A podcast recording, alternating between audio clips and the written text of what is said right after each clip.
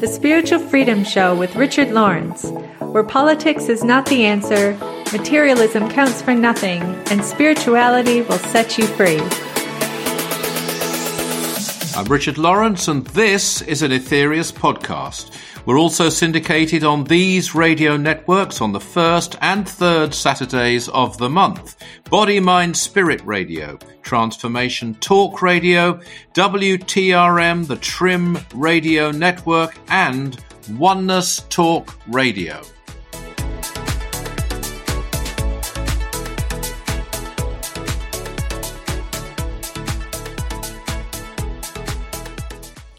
And later we're going to be joined, as we always are, by our producer, Darren Ball, the man who holds this Spiritual Freedom Show together and organises it.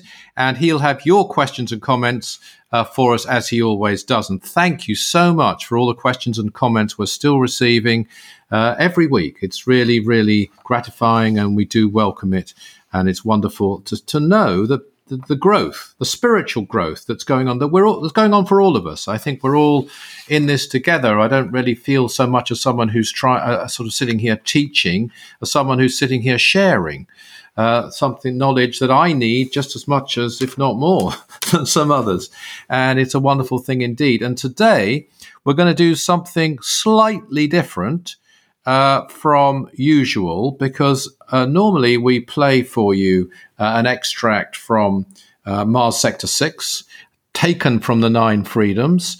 Sometimes we'll play for you an extract by Dr. George King, the channel, the primary terrestrial mental channel, actually, for those teachings, the medium through whom they were delivered 61 years ago. And we'll hear from one of his lectures from time to time. Just a very short extract. We have referred also to the introductions which are made to each freedom by the ascended master we know as Saint Guling, actually one of the most prominent members of the so-called Great White Brotherhood. Great White Brotherhood, not referring to white, the colour of the skin, at all. In fact, I would say the white-skinned members are a minority in that ancient brotherhood of ascended masters. And master not referring to men, by the way. Master referring as much to women as to men. And so the brotherhood is not about male members at all. It's just an old name that was brought into being a long time ago for what really is the spiritual hierarchy of Earth. So we've heard from Mars Sector 6, we've heard from Dr. King, we've heard reference certainly to Saint Guling. But there is another intelligence, a cosmic intelligence, who actually delivered a transmission during the Nine Freedoms, and that is the Master Jesus. And he did this on March the 15th, which, as it turns out, was not only the delivery of the Ninth Freedom, but the anniversary of his birth when he came to Earth over 2,000 years ago. So in this particular show, we're going to look, and it's quite timely because Easter is being celebrated this month, and we'll come on to that more later. Used to be actually the main Christian festival, now been replaced by the most very misunderstood celebration of Christmas. But we're going to look at one of the statements that Venusian master made during the giving of the Nine Freedoms, and hear an actual extract from this. So that makes this show a bit different from the others that you've heard. After the Nine Freedoms, as he did after the 12 Blessings, actually, the Master Jesus blessed crosses for those who had attended this series of transmissions. And through Dr. King, using Dr. King's hand and arm, he held up one of the small crosses which was to be blessed and uttered the words that in a moment Darren is going to play for us. So these words we're going to hear, they apply to the symbology of the cross, but I feel they could also be taken to be the symbology of Easter itself, because Easter proved the sixth freedom. That's one. It's not the main thing that Easter is about. The main thing it's about is saving humanity from a disaster. But that I'm talking now about the crucifixion. But at the resurrection, Easter Day, proved ascension for all time, probably the most famous, not the only, but the most famous example of it for people to see and to witness. So in the light of that, let's hear this very significant extract from a transmission delivered by the Master Jesus through Dr. King in deep somatic trance following the ninth freedom. This is not the symbol of crucifixion. It is the symbol of resurrection, resurrection into the mighty light of ascension, into the Godhead. Regard it always as such. Regard it always as such, says the Master Jesus. And for those of you who are new, have never heard an extract by the Master Jesus before, I'm sure you'll be struck by the beautiful tonal quality of his.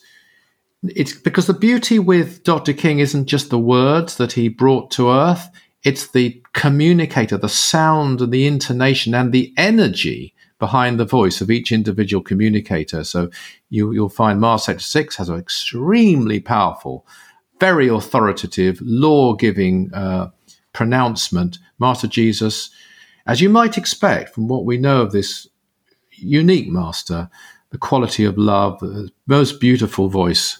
And so I'm very honored if that's the first time I've introduced you to that voice.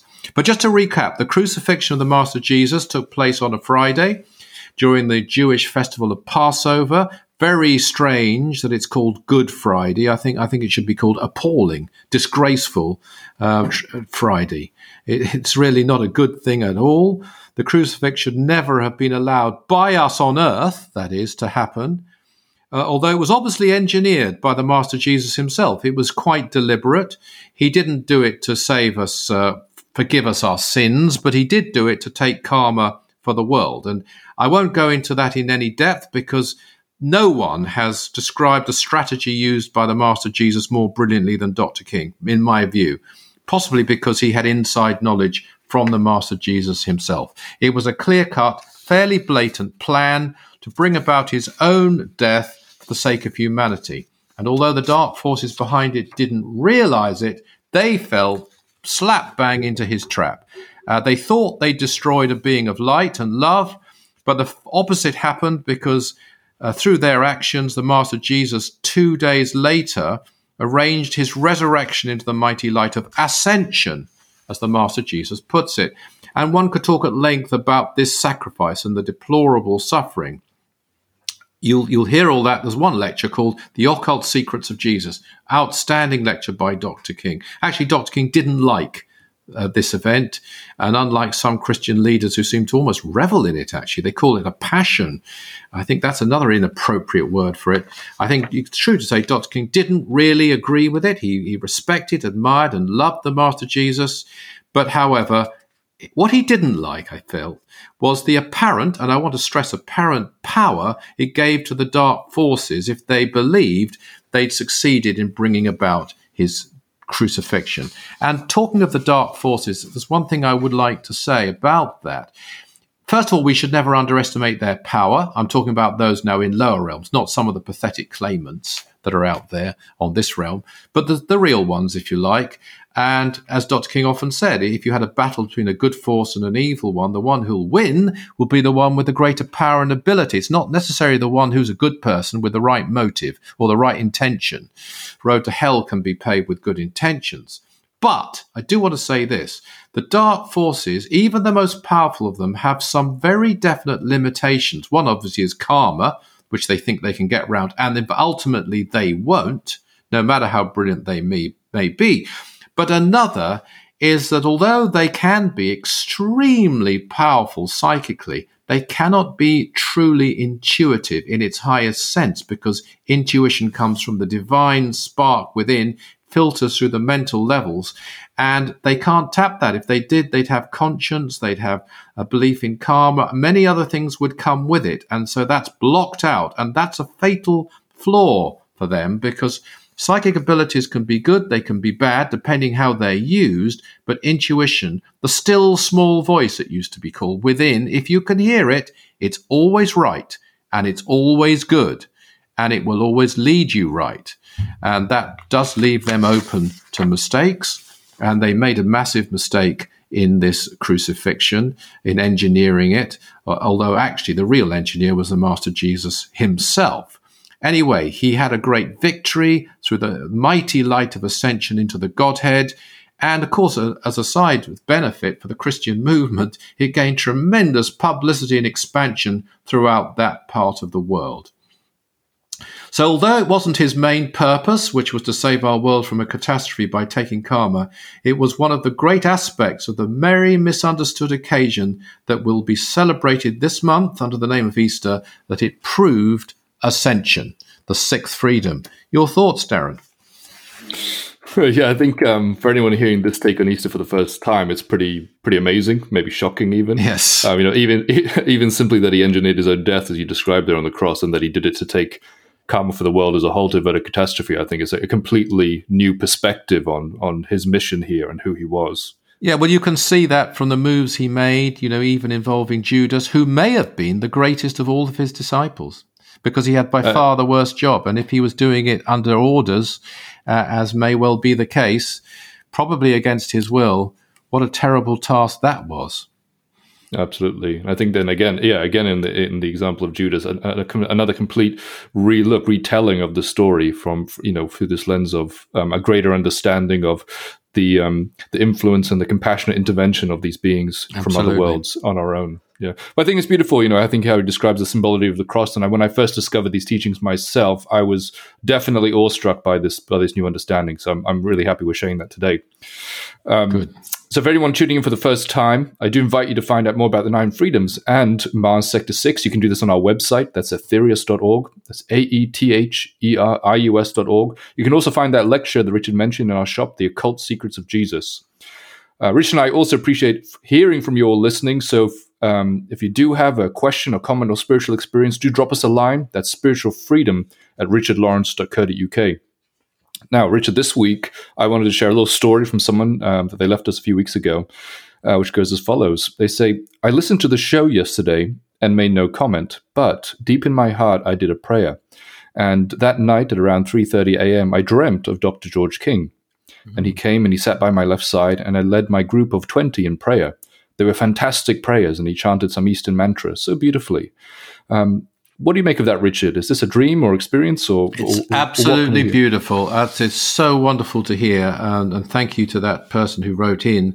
And, there are many dreams. In fact, a lot of dreams are not dreams. A lot of them are real astral experiences. Not all. Some can be muddled thinking. They can be many, many things. But one thing they can be is an actual experience, and there is no reason at all why a listener to this show or someone who's interested in the teachings of Dr. King or the teachings he brought to our world shouldn't meet him or have a vision of him. And it's perfectly possible that exactly what that person describes actually happened, but in the sleep state while they were out of their physical body on another realm. Mm. Yeah, I think I find it always so inspiring to not just experience, but to think about, the connection we can make with the master by following him and his teachings. And, with Dr. King, obviously no exception at all. And I don't know if this person met him or not during his lifetime, but I think it's also an important, inspiring point that, even if you haven't met him in person, you can still make this spiritual connection, which will benefit your life in these amazing ways. Oh, beyond any doubt. And of course, someone like yourself, you are a close follower and disciple of Dr. King, even though he's not physically here. And that's happened through the ages. But I'd also add, actually, Darren, that we have a number of people, and I've come across this more than once.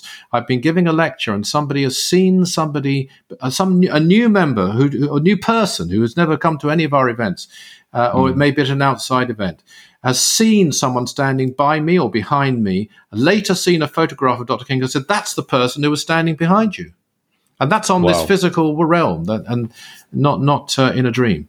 Wow, that's amazing. So, yeah, he's very, very present, very much here, absolutely. For sure, and I think it just goes to show that when we're talking about a master, we're not just talking about someone who was here and then passed us from this plane, not at all.